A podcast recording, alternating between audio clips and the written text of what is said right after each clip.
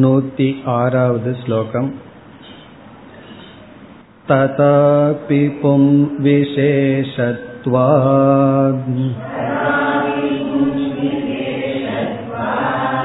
गडतेस्य नियन्त्रिता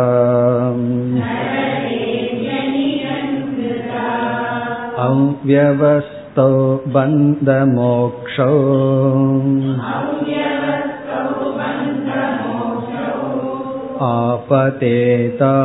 आपतेतामिहान्यथा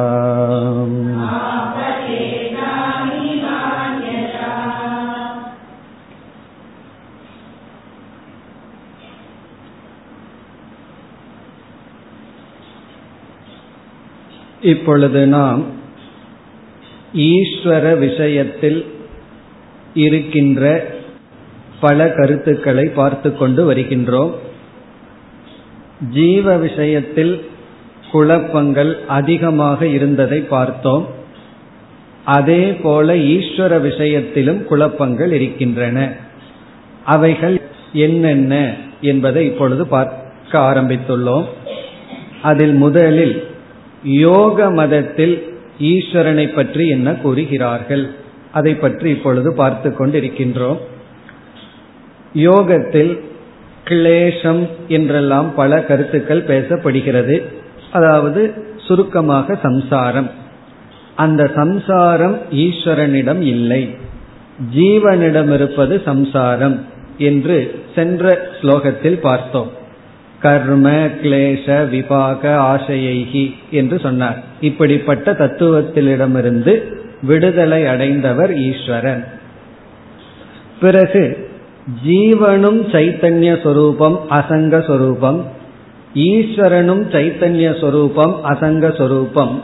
அப்படி இருக்கும் பொழுது எப்படி ஈஸ்வரன் அனைத்தையும் கட்டுப்படுத்துகின்றார் நியந்தாவாக இருப்பார் என்பது கேள்வி. அதற்கான பதில் நூத்தி ஆறாவது ஸ்லோகத்தில் வருகின்றது. ததாபி என்றால் ஈஸ்வரனும் ஜீவனும் அசங்க சைத்தன்யமாக இருந்த போதிலும் பும் விசேஷத்துவாத் ஒரு விதமான விசேஷம் ஒரு விதமான பெக்கூலியர் பவர் யாரிடம் இருக்கின்றது? ஈஸ்வரனிடம் இருக்கின்றது. ஆகவே அஸ்ய நியந்திருதா கடதே. ஈஸ்வரனுக்கு அனைத்தையும் ஆளுதல் என்பது சம்பவிக்கும். ஜீவனும் ஈஸ்வரனும் சைத்தன்யமாகவும் அசங்கமாகவும் இருந்தாலும் ஈஸ்வரன் தான் அனைத்தையும் ஆளுகின்றார் என்பது சம்பவிக்கும். காரணம் என்னவென்றால் ஏதோ ஒரு விசேஷம் இருக்கின்ற. பிறகு இரண்டாவது வரியில் ஒரு கால் ஜீவனுக்கும் ஈஸ்வரனுக்கும் வேற்றுமையை கூறவில்லை என்றால் ஜீவனும் ஈஸ்வரனும் ஒன்று என்று சொல்லிவிட்டால் என்ன பிரச்சனை வந்துவிடும்? என்ன விவஸ்தை இல்லாமல் போகிவிடும்? அதை இங்கு குறிப்பிடுகின்றார். அவ்வியவஸ்தௌ பந்த மோக்ஷௌ. பந்தமும் மோக்ஷமும் வியவஸ்தையற்ற நிலையை அடைந்து விடும் ஆபதேதாம் இக அந்யதா இகன இந்த உலகத்தில் பூலோகே சம்சார மண்டலே. இந்த சம்சார உலகத்தில் அந்யதா என்றால் ஜீவனுக்கும் ஈஸ்வரனுக்கும் வேற்றுமையை ஒத்துக்கொள்ளவில்லை என்றால் ஜீவன் வேறு ஈஸ்வரன் வேறு என்று எடுத்துக்கொள்ளவில்லை என்றால் ஆபதேதாம் இந்த நிலை ஏற்பட்டு விடும் எந்த நிலை? பந்த மோக்ஷோ பந்தமும் மோக்ஷமும் அவ்வவஸ்தௌ வியவஸ்தையற்ற நிலை ஏற்படும். அப்படின்னா என்ன அர்த்தம்? அதாவது நம்முடைய அனுபவம் வந்து நம்மெல்லாம் பந்தப்பட்டுள்ளோம். பந்தப்பட்டிருக்கின்ற நாம் ஒருவரை அணுகி அவரிடமிருந்து பந்தத்திலிருந்து விடுதலை அடைய முயற்சி செய்கின்றோம்.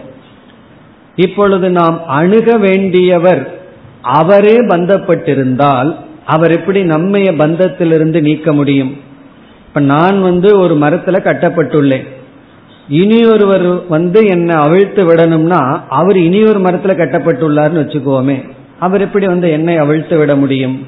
அப்படி பந்தப்பட்டுள்ள நான் பந்தப்படாத ஈஸ்வரனிடம் சென்று பந்தத்திலிருந்து விடுதலை அடைய வேண்டும். ஒரு கால் ஜீவனும் ஈஸ்வரனும் ஒன்று என்று சொல்லிவிட்டால் ரெண்டு நிலை ஏற்படும். ஒன்று அவரும் பந்தம். அவரும் பந்தப்பட்டு ஆயிடுவார். ஏன்னா நம்மோட அவர் சேர்ந்திருக்கார். இல்லைன்னா நம்மளும் முக்தனா இருப்போம். ரெண்டு நடக்கலாம். அவனோட சேராத அப்படின்னு சொல்லுவார்கள். சேர்ந்த என்ன ஆகும்னா நீயும் அவனை போல ஆயிருவன்னு சொல்லுவார். அல்லது அவனும் இவனை போல ஆகலாம் அல்ல எப்படி வேண்டுமானாலும் ஆகலாம். ரெண்டு ஆனாலும் விவஸ்தை இல்லாம போயிடும் எப்படி என்றால் நம்முடைய அனுபவம் பந்தம். ஒரு கால் ஜீவனும் ஈஸ்வரனும் ஒன்றுனா ஈஸ்வரனும் பந்தப்பற்றுவார். அதுக்கப்புறம் மோக்ஷங்கிறதே நடக்கார் ஏன்னா யாருகிட்ட போறது மோட்சத்திற்கு அந்த நிலை ஏற்படும். அப்படி எல்லாம் ஈஸ்வரனை அடையிறதும் மோட்சம் அல்லன்னு ஆயிரும். அல்லது நாமளும் ஈஸ்வரனு ஒண்ணுங்கிறதுனால நாமும் பந்தப்படாதவர்கள்னு சொல்ல முடியாது. ஏன்னா அனுபவத்துல பந்தப்பட்டு இருக்கோம் ஆகவே பந்தம் என்பதை விளக்க முடியாது. மோக்ஷங்கிறத விளக்க முடியாது. எப்பொழுது ஜீவனும் ஈஸ்வரனும் வேறாக இருந்தால்? என்று ஜீவனும் ஈஸ்வரனும் சைத்தன்யமாக அசங்கமாக இருந்த போதிலும் வேறுதான் என்ற கருத்து கூறப்பட்டு இனி அடுத்த ஸ்லோகங்களில் ஸ்ருதி பிரமாணம் கொடுக்கப்படுகின்ற யார் யோகிகள் யோக மதத்தை சார்ந்தவர்கள் ஈஸ்வரன் நியந்தா ஜீவனை விட வேறானவர் என்ற விஷயத்தில் ஸ்ருதியை இங்கு அவர்கள் குறிப்பிடுகின்றார்கள் நூத்தி ஏழாவது ஸ்லோகம் भीषास्मादित्येव मादौ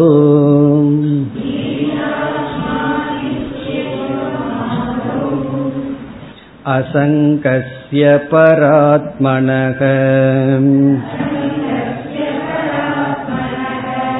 श्रुतं तत्युक्तमप्यस्य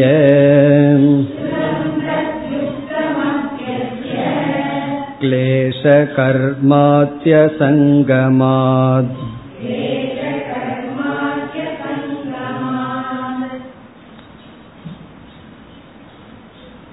இங்கு உபனிஷத் வாக்கியத்தை கொடுத்து உபனிஷத்துக்களிலும் ஈஸ்வரன் தான் நியந்தா எப்படி என்றால் அனைத்து ஜீவர்களும் தேவர்கள் உட்பட அனைவரும் ஈஸ்வரனை கண்டு பயந்து கொண்டு இருக்கின்றார்கள் என்று இங்கு சொல்லப்படுகிறது.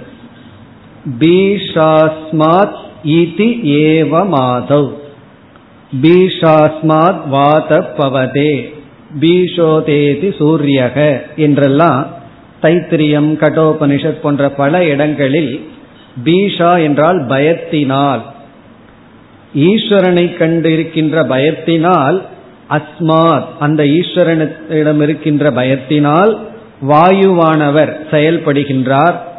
வாத பவதே வாயுவானவர் செயல்படுகின்றார். அக்னிகி தபதி நெருப்பானவர் இருக்கின்றார் என்று தேவதைகள் உட்பட அனைத்து தத்துவங்களும் ஈஸ்வரனை கண்டுள்ள பயத்தினால் நடைபெறுகின்றது. நம்ம பல சமயங்கள்ல நியதியை பின்பற்றுவது அந்த நியதியை பின்பற்றணும் அப்படிங்கிற ஒரு தர்ம உணர்வுகள் அல்ல பயத்தினாலதான். அது எப்படி தெரியுதுன்னா டிராபிக் கான்ஸ்டபிள் இருந்தா நம்ம போற ரூட் ஒரு மாதிரி இருக்கும். அவர் இல்லைன்னா நம்ம எடுத்துக்கிற ரூட் ஒரு மாதிரி இருக்கு. இதுல இருந்து என்ன தெரியுதுன்னா பயத்தினாலதான் ஒரு நியமமா எல்லாம் நடந்துட்டு இருக்கு இந்த இயற்கையை பார்த்தோம்னா அது இயற்கைகள் எல்லாம் ஒரே நியமமா இருக்கிறத பார்க்கிறோம். அதுவும் ஈஸ்வரனை கண்டுள்ள பயத்தினால். அப்ப ஈஸ்வரன் என்ன பண்றார்? அனைவரையும் பயப்படுத்தி கொண்டு தன்னுடைய கட்டுக்குள் வைத்துள்ளார். இது வந்து சுருதி வாக்கியம். அது இங்கு முதலில் சொல்லப்படுகிறது. பீஷா அஸ்மாத் இதி ஏவ மாதவ். இப்படிப்பட்ட வாக்கியங்களில் என்ன சொல்லப்பட்டுள்ளது? அசங்கசிய பராத்மனக. அசங்கமான பரமாத்மாவுக்கு அசங்கசிய பரமாத்மனக பராத்மனக அசங்கமாக உள்ள பரமாத்மாவுக்கு ஸ்ருதம் தது ஸ்ருதம். இங்க தத்துன்னு ஒரு வார்த்தை இருக்கு. ததுனா நியந்திரத்துவம். அனைத்தையும் கட்டுப்படுத்துதல் என்பது. தத்துங்கிறது இரண்டாவது வரியில இரண்டாவது சொல். தது ஸ்ருதம். இப்படிப்பட்ட வாக்கியங்களிலிருந்து பரமாத்மாவுக்கு தது அது கேட்கப்பட்டுள்ளது. அது என்றால் கட்டுப்படுத்துதல் ஈஷத்துவம் நியந்திருத்துவம் ஸ்ருதம். நியந்திருத்துவம்ங்கிறது கேட்கப்பட்டுள்ளது. இது வந்து ஸ்ருதி பிரமாணம். ஸ்ருதியின் பிரமாணப்படி பரமாத்மாவுக்கு நியந்திருத்துவம் என்பது நமக்கு பிரமாணமாக இருக்கிறது. பிரமாணமாக நம்மிடம் உண்டு. பிறகு அடுத்த கேள்வி வரலாம். ஸ்ருதியில எத்தனையோ வாக்கியம் இருக்கு. சிலதையெல்லாம் அர்த்தவாதம்னு சொல்லுவோம் புகழ்ச்சிக்காகன்னு சொல்லுவோம். அப்படி எத்தனையோ இருக்கு. பிறகு எந்த ஸ்ருதி வாக்கியம் வந்து பிரமாண வாக்கியம்னா அது யுக்தியுடன் சேர்ந்திருந்தா தான் அது பிரமாண வாக்கியம். அப்படி இருக்கையில் இங்கு பீஷாஸ்மாத் வாதப்பவதே போன்ற வாக்கியங்கள் பிரமாண வாக்கியமா அர்த்தவாத வாக்கியமானா அது பிரமாண வாக்கியம்தான். காரணம் அது வந்து கர்ம கிளேச போன்றவைகளெல்லாம் ஈஸ்வரனிடம் இல்லாத காரணத்தினால் ஈஸ்வரன் நியந்தாவாக இருப்பது யுக்திக்கு பொருந்தும். ஆகவே தர்க்க பிரமாணப்படியும் யுக்திப்படி பார்த்தாலும் சரியாக இருக்கின்றது என்பது அடுத்த கருத்து. அதாவது இதற்கு முன்னாடி கூறப்பட்ட கிளேச கர்ம விபாகம் ஆசையக போன்றவைகளெல்லாம் ஜீவனிடத்துல தான் இருக்கு ஈஸ்வரனிடத்தில் இல்லை. அந்த ஈஸ்வரனிடத்தில் அவைகள் இல்லை என்பது யுக்தி பிரமாணமாக இங்கு கூறப்படுகின்றது. உண்மையில் ஈஸ்வரன் விஷயத்துல யுக்தி எல்லாம் வேலை செய்யாது. ஈஸ்வரனுடைய விஷயத்துல சுருத்தி தான் வேலை செய்யும். இருந்தாலும் அவர்கள் வந்து இவ்விதம் கூறுகிறார்கள். இப்ப அடுத்தது வந்து யுக்தம் அபி. அது எங்க இருக்கு ஸ்ருதம் தத் யுக்தம் அபி. யுக்தம் என்றால் தர்க்கத்திற்கும் அல்லது யுக்திக்கும் பொருந்தி வருகிறது. என்ன பொருந்தி வருகிறது? தது. அதை மீண்டும் இங்க போட்டுக்கணும். தது அப்படின்னா நியந்திரத்துவம். ஈஸ்வரனுக்கு நியந்தாவாக இருப்பது யுக்திக்கும் பொருந்தி வரும். காரணம் என்ன என்றால் அஸ்ய கிளேஷ கர்மாதி அசங்கமாத். அஸ்ய ஈஸ்வரஸ்ய. இந்த ஈஸ்வரனுக்கு கிளேசம் கர்ம முதலியவற்றில் சம்பந்தம் இல்லாததனால் சங்கம் இல்லாததனால் இந்த ஈஸ்வரனுக்கு நம்ம என்ன கிளேசம்னா என்ன கர்மம்னா என்னன்னு சென்ற வகுப்புலயே பார்த்திருக்கோம். கிளேசம் கர்மம் போன்றவைகள் அசங்கமாத்தின ஈஸ்வரனிடம் இல்லாத காரணத்தினால் இவைகளெல்லாம் ஈஸ்வரனை தொடாததனால் ஈஸ்வரன் வந்து நியந்தாவாக இருத்தல் என்பது யுக்தி யுக்தம் யுக்திக்கு பொருந்தும். இதுல இருந்து என்ன தெரியுதுன்னா நம்ம எப்ப ஒரு கண்ட்ரோலரா மாஸ்டரா இருக்க முடியும்னா ஏதோடு சங்கம் இருக்கக்கூடாது. ஒன்று வேண்டும் அப்படிங்கிற ஒரு ஆசை வந்துடுதுன்னு சொன்னா நம்ம வந்து நியந்தாவா இருக்க முடியாது. எந்த அளவுக்கு நமக்கு ஆசை இருக்கோ அந்த அளவுக்கு அடிமைப்படுகின்றோம். எந்த அளவுக்கு சங்கம் இல்லையோ ஆசை இல்லையோ அந்த அளவுக்கு சுதந்திரமாக இருக்கின்றோம். ஒரு பொறுப்பு எனக்கு இது வேண்டும் அப்படின்னு ஒரு நியதி வந்துட்டா நம்ம சரண்டர் ஆயிடுறோம்.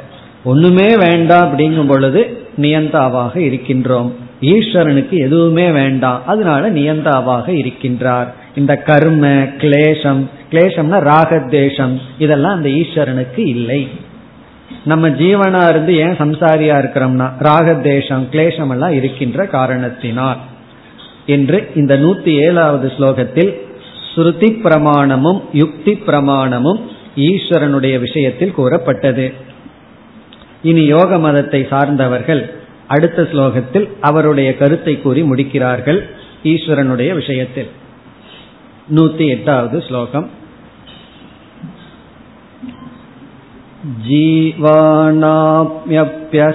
जीवानाप्यसङ्गत्वात्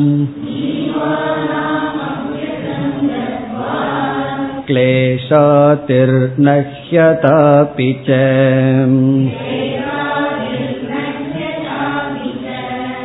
विवेकाग्रहतक्लेश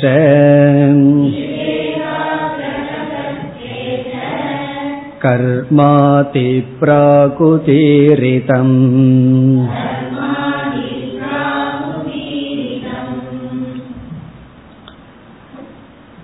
யோகிகளிடம் நம்ம ஒரு கேள்வியை கேட்கின்றோம்.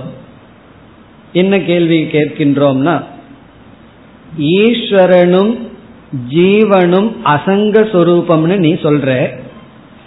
ஆனா ஈஸ்வரன் வந்து கர்ம கிளேஷம் போன்ற சம்சாரத்துடன் தாக்கப்படவில்லைன்னு சொல்ற.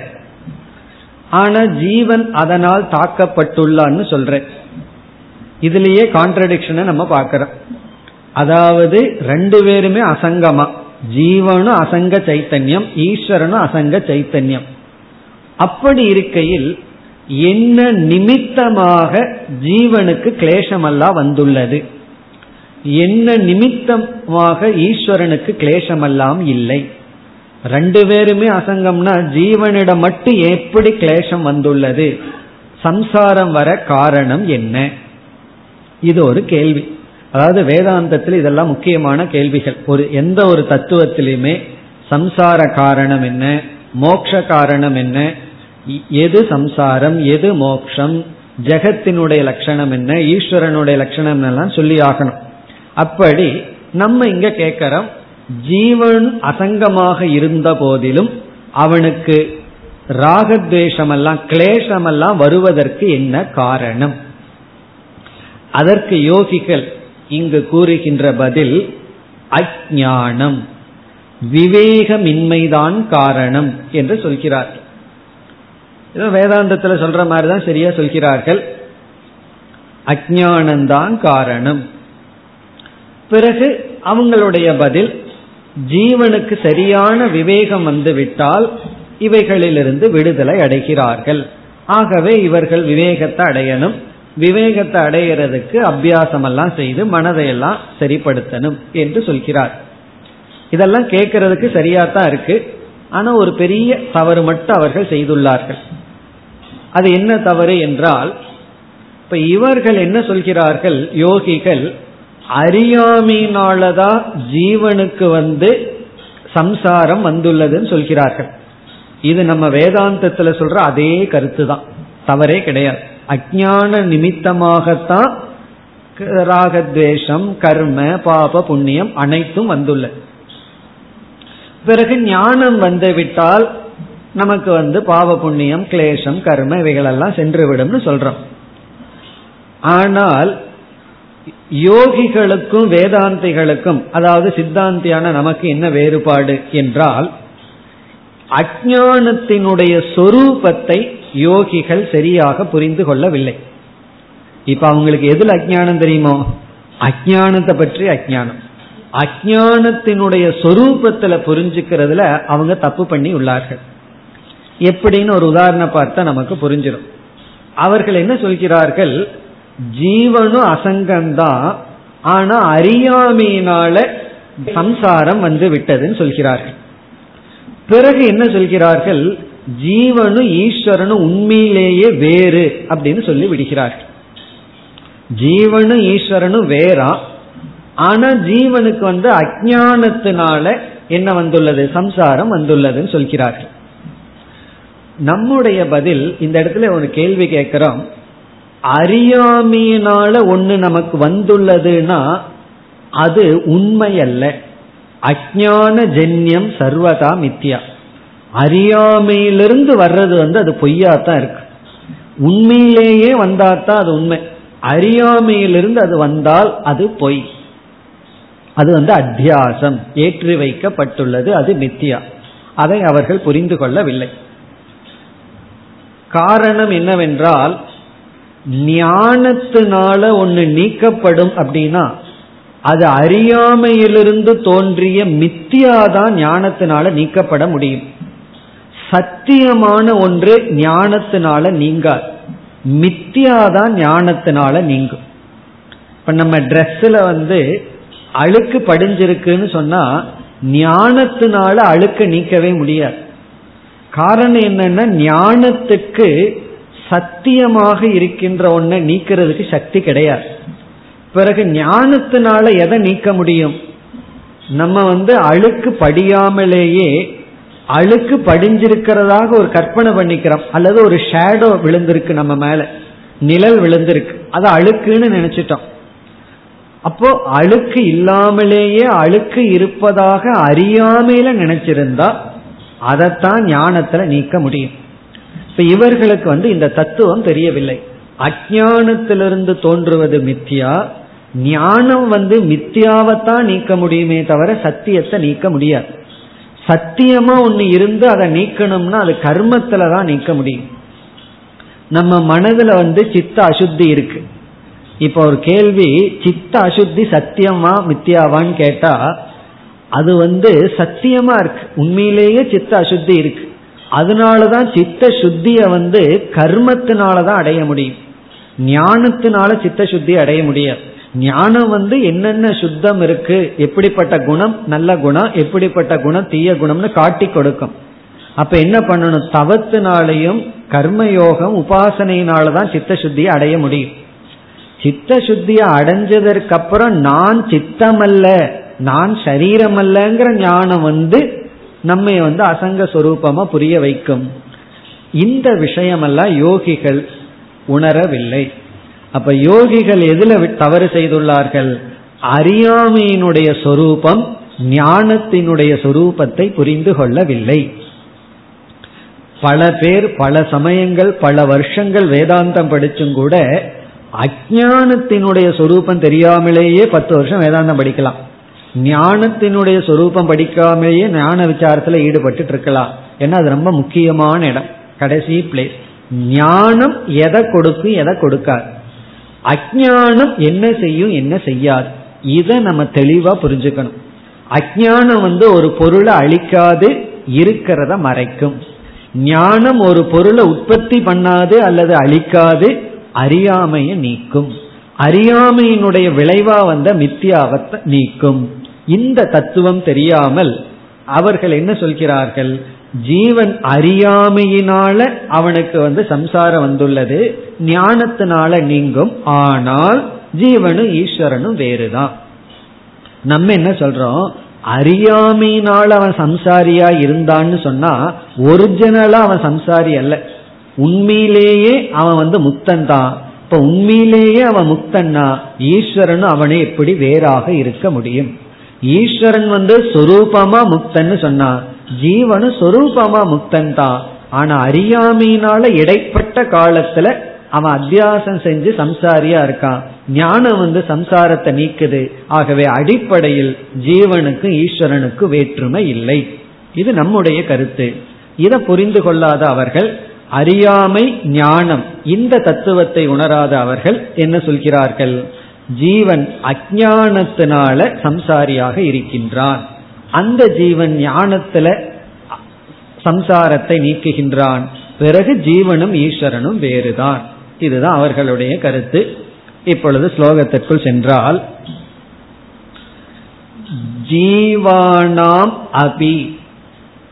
ஜீவர்களும் கூட அசங்கத்துவாத் அசங்க சொரூபமாக இருப்பதனால் ஜீவானாம் அபி. ஜீவர்களும் கூட அசங்கமாக இருக்கின்ற காரணத்தினால் கிளேஷாதிகி ந. கிளேஷம் என்பது வர முடியாததுதான். ஒத்துக்கிறார்கள் அவர்கள்.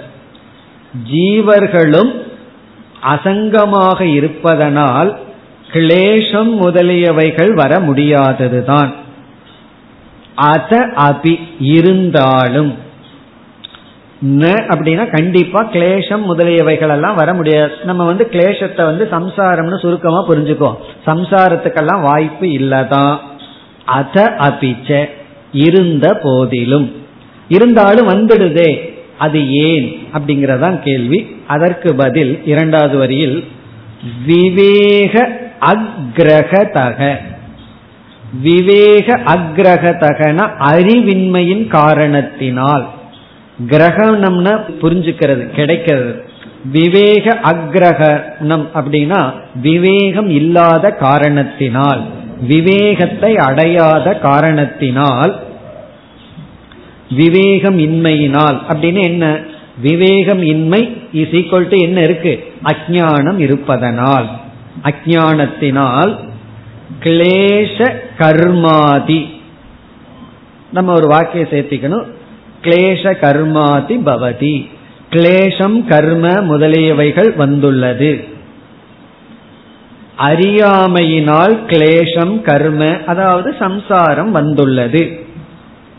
பிராக் உதீரிதம் என்று நான் ஏற்கனவே சொல்லிவிட்டேன் அப்படின்னு யோகி சொல்றான். பிராக் உதீரிதம்னா இந்த மாதிரி நான் வந்து கூறியிருக்கின்றேன். இந்த கேள்விக்கு பதில் என்னால் கூறப்பட்டு விட்டது. எங்குனா நூறாவது ஸ்லோகத்தில். இந்த அத்தியாயத்துல நூறாவது ஸ்லோகத்துல நான் ஏற்கனவே சொல்லி இருக்கின்றேன் என்று பூர்வபக்ஷி நமக்கு ஞாபகப்படுத்துகின்றான். அதாவது யோகி நம்ம இப்படி ஒரு பூர்வபக்ஷத்தை போட்டோம்னா நான் நூறாவது ஸ்லோகத்துல சொல்லியிருக்கேன். அதாவது பந்த முக்தி விவஸ்தையை நிலைநாட்ட பந்த முக்தி விவஸ்தார்த்தம் வேதத்தை வந்து நம்ம வந்து கற்பிச்சுத்தான் ஆகணும். பந்தத்தையும் மோட்சத்தையும் விளக்க ஜீவனுக்கு ஈஸ்வரனுக்கும் வேற்றுமையை கூறித்தான் ஆகணுங்கிற இடத்துல நான் இதை ஏற்கனவே கூறியுள்ளேன் என்று நூத்தி இரண்டாவது ஸ்லோகத்தில் ஆரம்பித்து நூத்தி எட்டாவது ஸ்லோகம் வரை யோகிகளுடைய மதம் ஈஸ்வர விஷயத்தில். இனிமேல் மற்ற மதங்கள் எல்லாம் வருகின்றது. இந்த கருத்து நூத்தி இருபத்தி ஓராவது ஸ்லோகம் வரைக்கும் போக போகுது. அதுக்கப்புறம் தான் இவர் மாயா தத்துவத்தை எடுத்துக்கொண்டு விசாரம் செய்ய போகின்றார் இனிமேல் வருகின்ற பகுதியும் சுலபமான பகுதி தான் ஆகவே சற்று வேகமாகவே நாம் செல்லலாம் அடுத்து நூத்தி ஒன்பதாவது ஸ்லோகம் नित्यज्ञानप्रयत्नेच्छा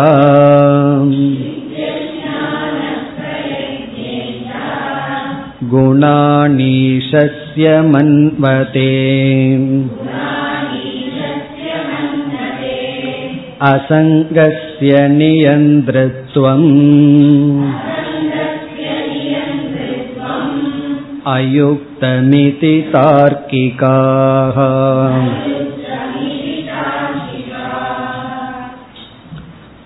நூத்தி ஒன்பது நூத்தி பத்து இந்த இரண்டு ஸ்லோகங்களில் தர்க்க மதப்படி ஈஸ்வரனுடைய தத்துவம் தர்க்கவாதிகள் நியாய வைசேஷிக மதத்தை சார்ந்தவர்கள் அல்லது தார்க்கிகர்கள். அவர்கள் வந்து ஈஸ்வரனை பத்தி என்ன சொல்கிறார்கள்ங்கிற கருத்து. இது எல்லாமே ஒவ்வொரு கருத்தும் நமக்கு பூர்வபக்ஷிகள் தான். யோகியினுடைய கருத்து ஓரளவுக்கு நமக்கு பக்கத்துல வருகின்றது. இதுவரைக்கும் நம்ம பார்த்த கருத்து. ஆனா இவர்கள் சொல்வதெல்லாம் ரொம்ப தூரத்துல போகுது. அட்லீஸ்ட் இவங்க எல்லாம் ஈஸ்வரன் ஒருத்தனை ஒத்துக்கிறார்களே அந்த அளவுல திருப்தி அடையணுமே தவிர யார் ஈஸ்வரங்கிற கேள்விக்கு இவர்கள் சொல்வது ஒவ்வொரு விதமாக இருக்கும். நீ இவர்களுடைய கருத்து என்னன்னு இப்பொழுது பார்ப்போம். இவர்கள் என்ன சொல்கிறார்கள்? ஈஸ்வரனை நியந்தான்னு எடுத்துக்கொள்ள கூடாது யோகிகள் சொல்வதை இவர்கள் ஏற்றுக்கொள்வதில்லை. ஈஸ்வரனை நியந்தா என்று ஏற்றுக்கொள்ள கூடாது காரணம் என்ன அப்படின்னா ஈஸ்வரனே அசங்கமா இருக்காரே. யாரோடையும் சங்கம் இல்லாதவர் யாரை போய் கட்டுப்படுத்திட்டு இருப்பார் யாரையும் அவர் கட்டுப்படுத்த மாட்டார் அப்படின்னு இவர்களுடைய கருத்து. நம்ம வீட்டில் இருக்கிறவங்களை எல்லாம் நம்ம கண்ட்ரோல்ல வச்சுக்கணும்னு விரும்புறோம். காரணம் என்ன தெரியுமோ? அவங்க மேல சங்கம் இருக்கிறதுனால.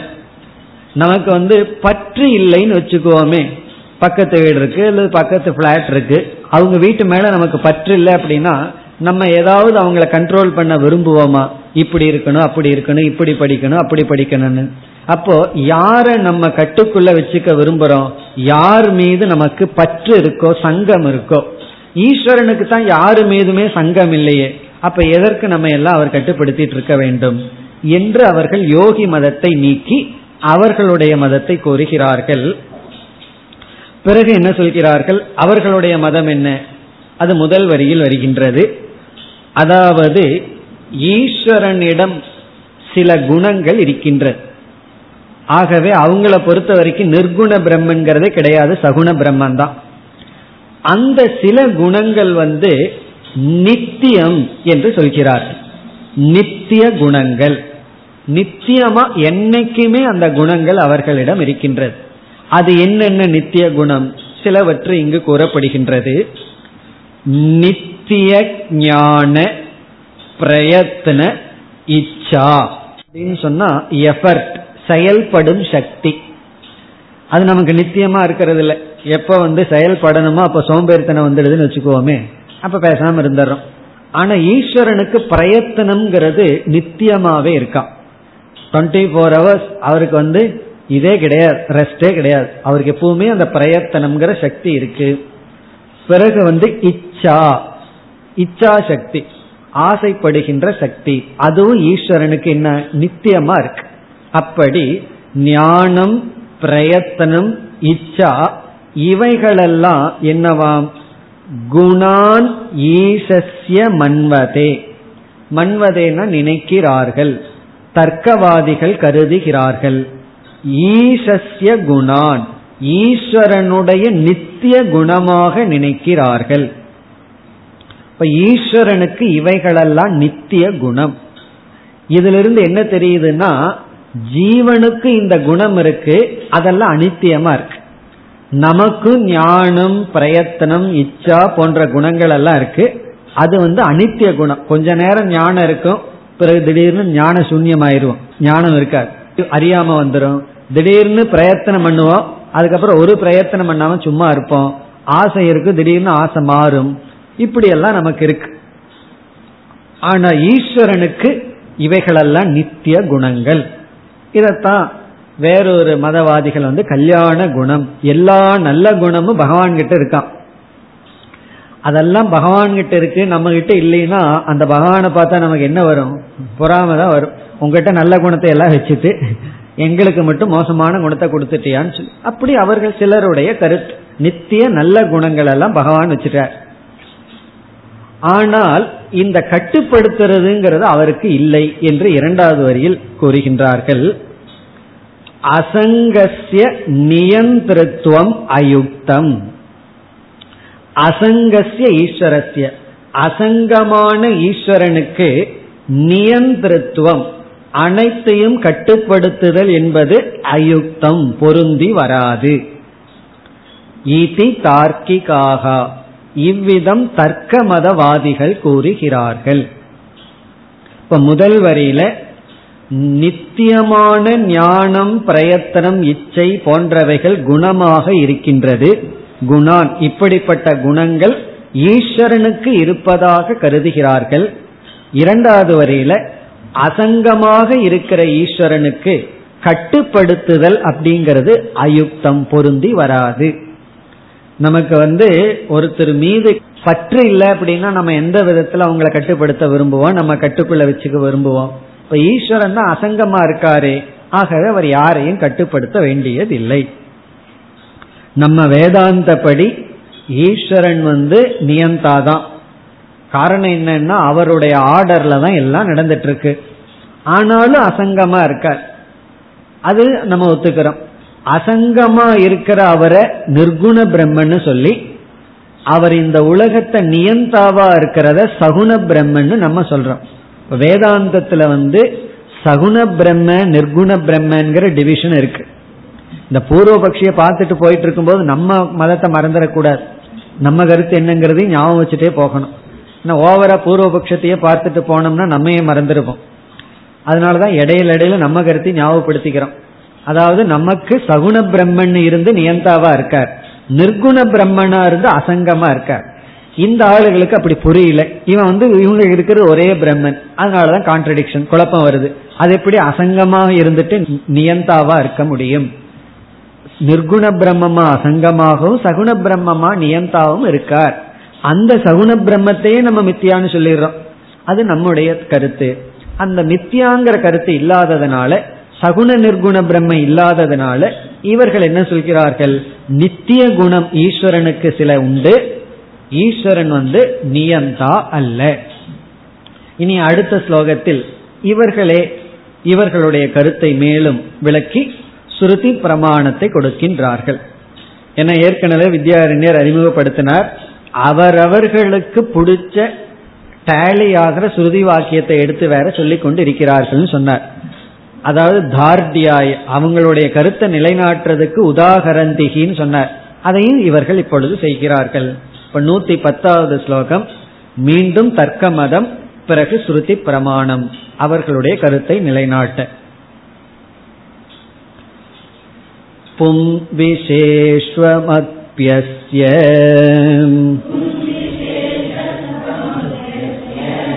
गुणैरेव न चान्यथा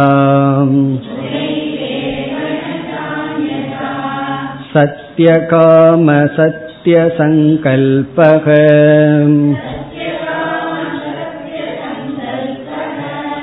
इत्यातिश्रुतिर्जगौ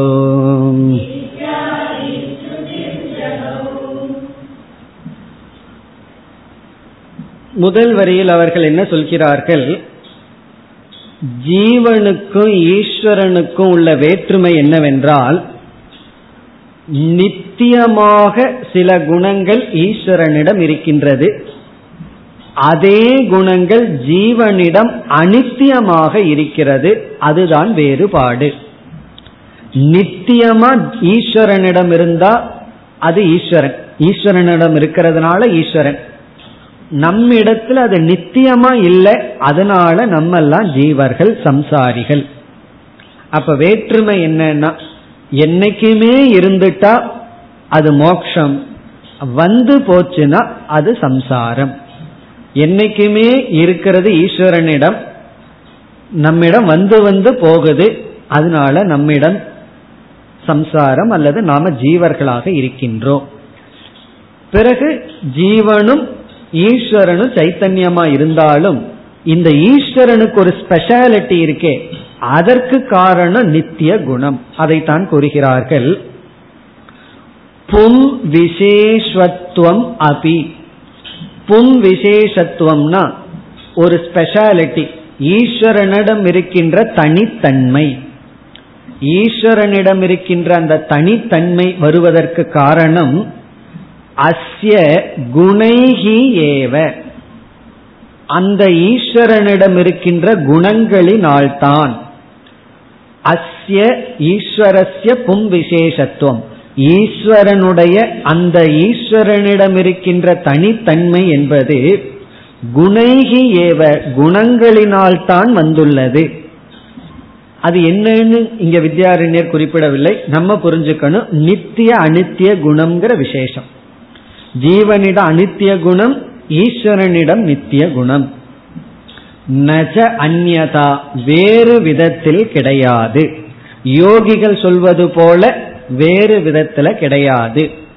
யோகிகள் வந்து நியந்தாங்கிறத சொன்னான் நம்ம வந்து இங்க தார்க்கிகர்கள் வந்து அதை நாங்க சொல்லவில்லை. சில ஞானம் பிரயத்தனம் இச்சா போன்ற குணங்கள் வந்து ஈஸ்வரனிடம் நித்தியமா இருக்கு. நம்மிடத்துல நித்தியமா இல்லை. ரொம்ப பேர்த்துக்கு ஒரு ஆசை என்ன தெரியுமோ? நான் எந்த நேரத்திலையும் ஃப்ரெஷ்ஷாக இருக்கணும். எந்த நேரத்திலையும் எனக்கு வந்து டயர்ட் ஆகக்கூடாது. அப்படியெல்லாம் ரொம்ப பேர் சொல்லுவார் எப்பொழுதுமே மனசு வந்து ஹாப்பியாக இருக்கணும். எப்பொழுதுமே அறிவோடு இருக்கணும். அதெல்லாம் எப்படி நடக்கும்? அப்படி ஒருவர் கேட்டார் நான் எல்லா நேரத்திலையும் ஃப்ரெஷ்ஷாக இருக்கணும். எல்லா நேரத்திலையும் அறிவோடு இருக்கணும். அப்படின்னு சொல்லிட்டு அதுக்கு ஏதாவது ஷார்ட்கட் இருக்கான்னு கேட்டார். அதுதான் அங்கே விசேஷம். அது சீக்கிரமா அடையிறதுக்கு ஏதாவது வழி இருக்கான்னு. நான் முதல்ல சொன்னா அதை அடைய முடிஞ்சா தானே அது ஷார்ட் கட்டா அது லாங் கட்டான்னு பார்க்கலாம். அப்படி அப்படி முடியாது. நமக்கு பகவான் மூணு குணத்தை கொடுத்துருக்கார். சத்துவம் ரஜஸ் தமஸ்னு நம்ம மூணு குணத்துல போயிட்டு வந்துதான் ஆகணும். பிறகு வந்து ஓரளவுக்கு சத்துவ குணத்தை அடைஞ்சு பிறகு ஞானத்தினால குணாதீதன் ஆக முடியுங்கிறது தான் உண்மைன்னு சொன்னாலும் அவர் ஒத்துக்க மாட்டேங்கிறார். எல்லாத்துக்கும் எல்லா நேரம் நான் ஃப்ரெஷ்ஷா எந்த ப்ராப்ளம் இல்லாம இருந்துட்டு இருக்கணும்னு ஒரு ஆசை. அந்த ஆசை ஈஸ்வரனுக்கு வேணா நிறைவேறலாம். தர்க்க மதப்படி ஏன்னா நித்தியமா இருக்கே. அவருடைய ஞானம் பிரயத்தனம் எக்ஸெட்ரா அடுத்த மதவாதி வந்து இதுலயே குறை சொல்ல போறான். ஈஸ்வரனுக்கு ஞானம் பிரயத்தனம் நித்தியமா இருந்தா ஈஸ்வரனுக்கு என்ன பிரச்சனை வரும்னு அடுத்த மதவாதி சொல்ல போறான். ஆனா இவர்கள் வந்து அதுதான் ஈஸ்வரனுடைய பெருமை என்று சொல்லி குணங்கள்னாலதான் அப்படி வருது அப்படின்னு சொல்கிறார்கள். பிறகு பகவானிடம் நித்தியமான இச்சை இருக்கு. நித்திய இச்சா அது எப்படி அது எந்த பிரமாணத்தில் சொல்ல முடியும்? அதற்கு உபனிஷத் பிரமாணம். இரண்டாவது வரியில் சத்திய காமக சத்திய சங்கல்பக. இது வந்து பிரமாணமா சொல்லப்படுகிறது. சாந்தோக்கிய உபனிஷத்துல இப்படி ஒரு வாக்கியம் இருக்கு. சத்திய காமக சத்திய சங்கல்பகன்னு ஈஸ்வரனுக்கு லட்சணம். இத்தியாதி ஸ்ருதிஹி ஜெகவ் இப்படிப்பட்ட வாக்கியங்கள் ஸ்ருதி உபனிஷத்தானது ஜெகவ் ஜெகவ்ன கூறுகிறது. இப்படி ஸ்ருதி கூறுகிறது. சத்திய காமக சத்திய சங்கல்பக. அதாவது பூர்வபக்ஷி இந்த தார்க்கிகன் வந்து சத்திய காமக சத்திய சங்கல்பகங்கிறதுக்கு அவன் ஒரு அர்த்தம் எடுத்திருக்கான். அவனுடைய அர்த்தத்தை பார்த்துட்டு பிறகு நம்ம என்ன அர்த்தம்னு பிறகு சரியான அர்த்தத்தை பார்ப்போம். அவன் எடுத்துட்ட அர்த்தம் சத்தியம்ங்கிற சொல்லுக்கு நித்தியம்னு எடுத்து கொண்டான். சத்திய காமக அப்படின்னா நித்திய காமக என்னைக்குமே ஆசையுடன் கூடி இருப்பவர் சத்திய சங்கல்பகனை சங்கல்பம்ங்கிறது என்னைக்குமே ஈஸ்வரனிடம் இருக்கும். அப்படியே சத்திய பிரயத்தனம். அவருடைய பிரயத்தனம் என்னைக்குமே இருக்கும். சத்திய ஞானம். அவருடைய அறிவு என்னைக்குமே இருக்கும். அழியாத ஆசை அழியாத பிரயத்தனம் அழியாத சங்கல்பம் அப்படின்னு அவன் எடுத்துக்கொண்டான்.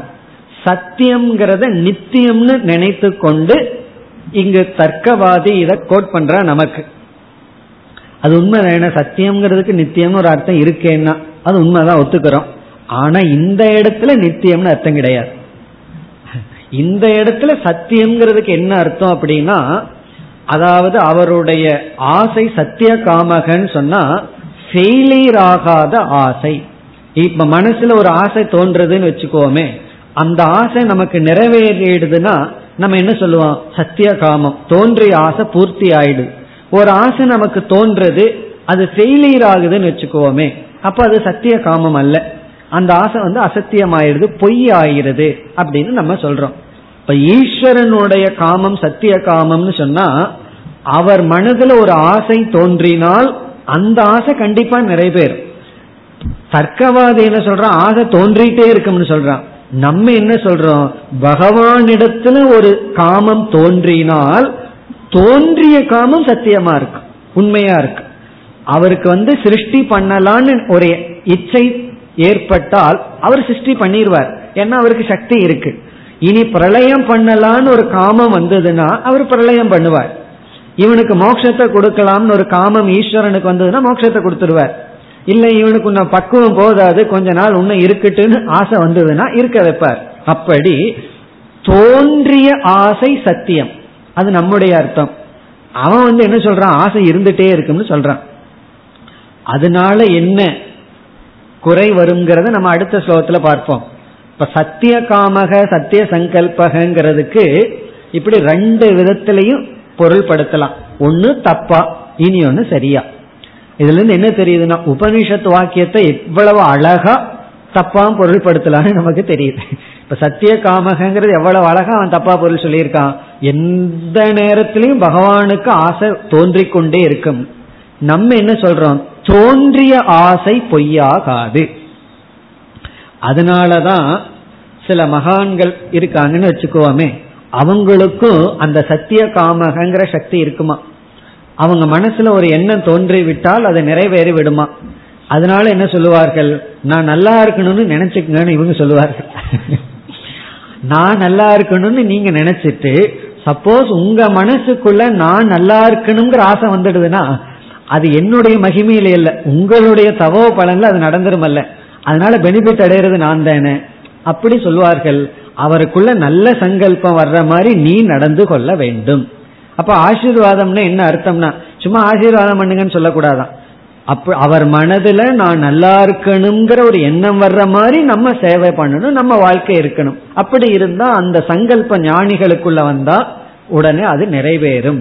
அவர் சங்கல்பம் நிறைவேறினா கடைசியில பெனிஃபிட் ஆகிறது யாருன்னா நம்ம தான் அப்படி சத்திய சங்கல்பக சத்திய காமகங்கிறதுக்கு அர்த்தம் மனதில் ஒரு ஆசை தோன்றிவிட்டால் அது கண்டிப்பாக நடக்கும். அவ்வளவு தூரம் மைண்ட் பியோர் தூய்மையான மனதில் ஒரு ஆசை ஏற்பட்டு விட்டால் அந்த ஆசை கண்டிப்பா நடக்கும். அது நம்முடைய அர்த்தம். ஆனா இந்த தர்க்கவாதி என்ன சொல்றான்? பகவானுக்கு ஆசை தோன்றிட்டே இருக்குமா? பகவானுடைய பிரயத்தனம் இருந்து கொண்டே இருக்குமா? அது நித்தியமாக இருக்கும் என்ற அர்த்தத்துல சொல்லி அவனுடைய முடிவுரை என்ன?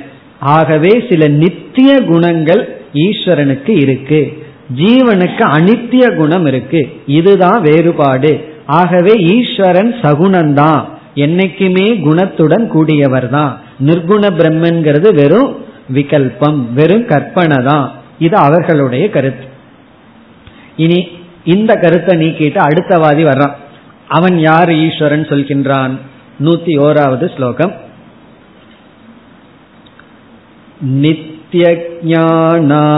नित्यज्ञानातिमत्वेस्य सृष्टिरेव सदा भवेत्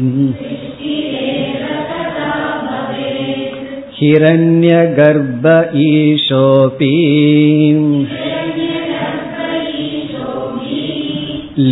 लिङ्गदेहेन संयुतः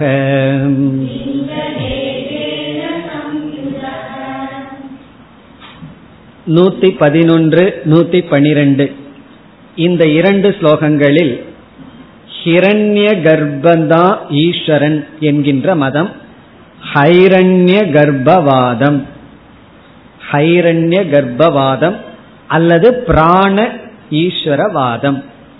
ஹிரண்ய கர்ப்பனுக்கு இனி ஒரு பெயர் பிராண தத்துவம்.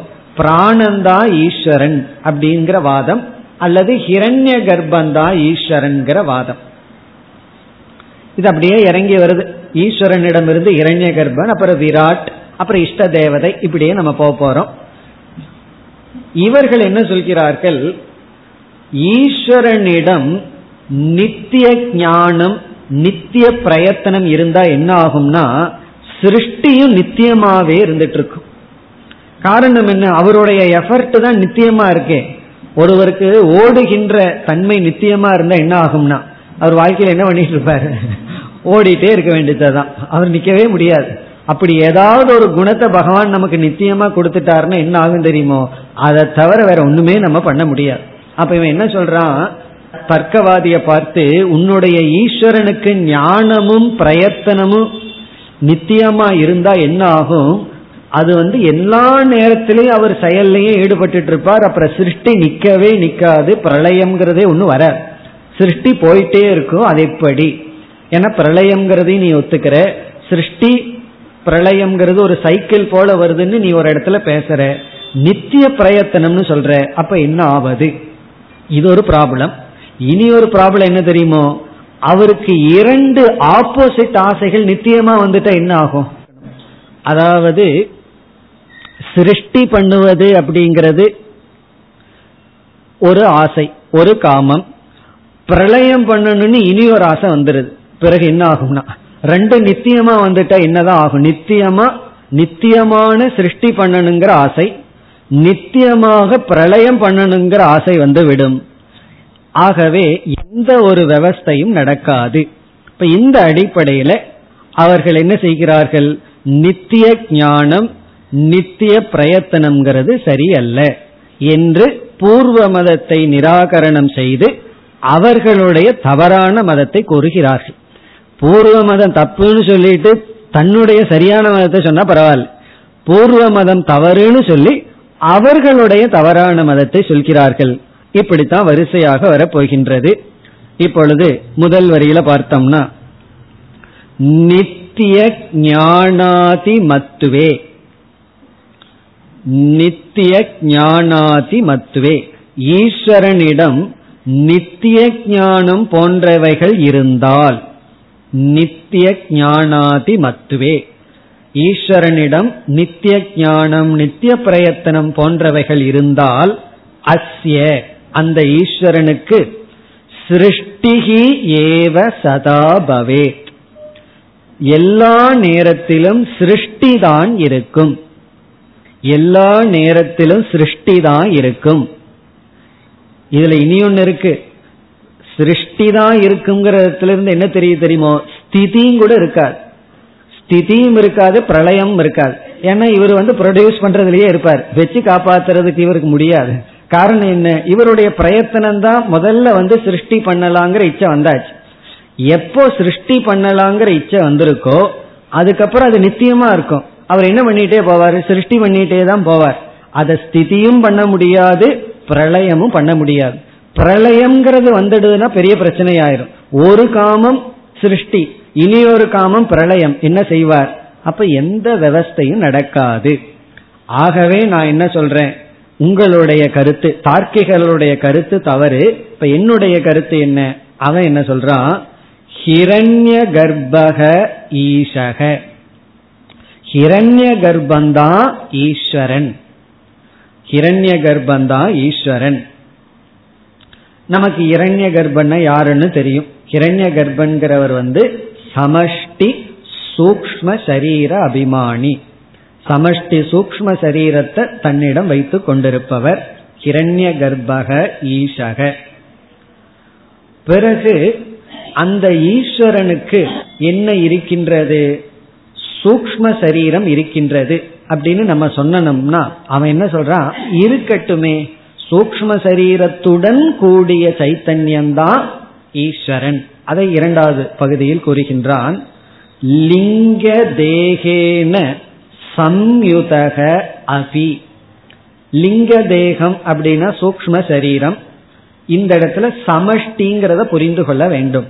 சமஷ்டி சூக்ம சரீரத்துடன் லிங்க தேகேன சம்யுதக கூடியிருக்கின்ற அபி போதிலும் லிங்க தேகத்துடன் கூடியிருந்தாலும் லிங்க தேகத்துடன் சூக்ம சரீரத்துடன் கூடியிருக்கின்ற அந்த ஹிரண்ய கர்ப்பந்தான் ஈஸ்வரன். அந்த ஹிரண்ய கர்ப்பந்தான் ஈஸ்வரன் அவர் லிங்க தேகத்துடன் இருந்தாலும். இதெல்லாம் பெரிய பூர்வபக்ஷம் அல்ல. இதையெல்லாம் நம்ம ஏத்துக்கிறோம். ஈஸ்வரன் வந்து ஈஸ்வரனாம் இருக்கார். ஹிரண்ய கர்ப்பனாம் இருக்கார். இனிமேல் சொல்ல போற விராட்டாம் இருக்காருன்னு நம்ம ஒத்துக்கிறோம். ஆனா இவர்கள் வந்து மற்றதை நீக்கி இதா மட்டும் இருக்கின்றார் அப்படின்னு சொல்கிறார். கிருஷ்ணன் தான் கடவுள்னா தப்பு. கிருஷ்ணரும் ஈஸ்வரனா இருக்கார். ஈஸ்வரன் கிருஷ்ண ரூபமாகவும் வெளிப்படுகிறார்னு அது வேதாந்தம். இல்ல இப்படித்தான் இருக்கின்றார்னு சொல்லும் போது வேற விதத்துல இல்லை அப்படின்னு சொல்வது அந்த ஈஸ்வரனையை அவமானப்படுத்துவது போல. அப்படி ஒவ்வொரு மதங்கள். இனி அடுத்த ஸ்லோகத்தில் ஸ்ருதி பிரமாணத்தை இவர்கள் கொடுக்கிறார்கள். ஏன்னா உபனிஷத்துக்குள்ள ஹிரண்ய கர்ப்ப ஸ்துதி பல இடங்கள்ல வருகின்றது. அந்த ஹிரண்ய கர்ப்பனுடைய பெருமையை கூறுகிறார்கள்.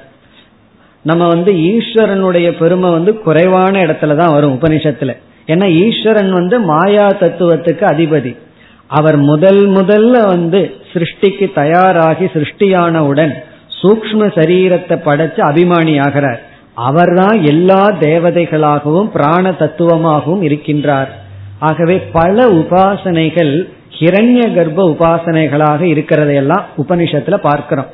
சாந்தோக்கியம் பிரகதாரண்யத்துக்குள்ள போனோம்னா பிரகிருதி உபாசனைன்னு ஈஸ்வரனை குறித்த உபாசனை ஒரு சில இடங்கள். பல இடங்கள்ல பிராண உபாசனை ஹிரண்ய கர்ப்ப உபாசனை தான் அதிகமாக வருகின்றது. அந்த உபாசனை இடத்துல ஹிரண்ய கர்ப்பனுடைய ஸ்துதி வருகின்றது. அந்த ஸ்துதியை எடுத்துக்கொண்டு பூர்வபக்ஷி சொல்றான் உபனிஷத்துக்கள் எல்லாம் ஹிரண்ய கர்ப்பணத்தா ஈஸ்வரன் புகழ்கின்றது ஸ்துதி செய்கின்றது. ஆகவே ஹிரண்ய கர்ப்பந்தா ஈஸ்வரன் என்பது அடுத்த ஸ்லோகத்தில் வருகின்றது. அடுத்த வகுப்பில் பார்ப்போம். ॐ पूर्णमधः पूर्णमिधं पूर्णात् पूर्णमुदच्छते पूर्णस्य पूर्णमादाय पूर्णमेवावशिष्यते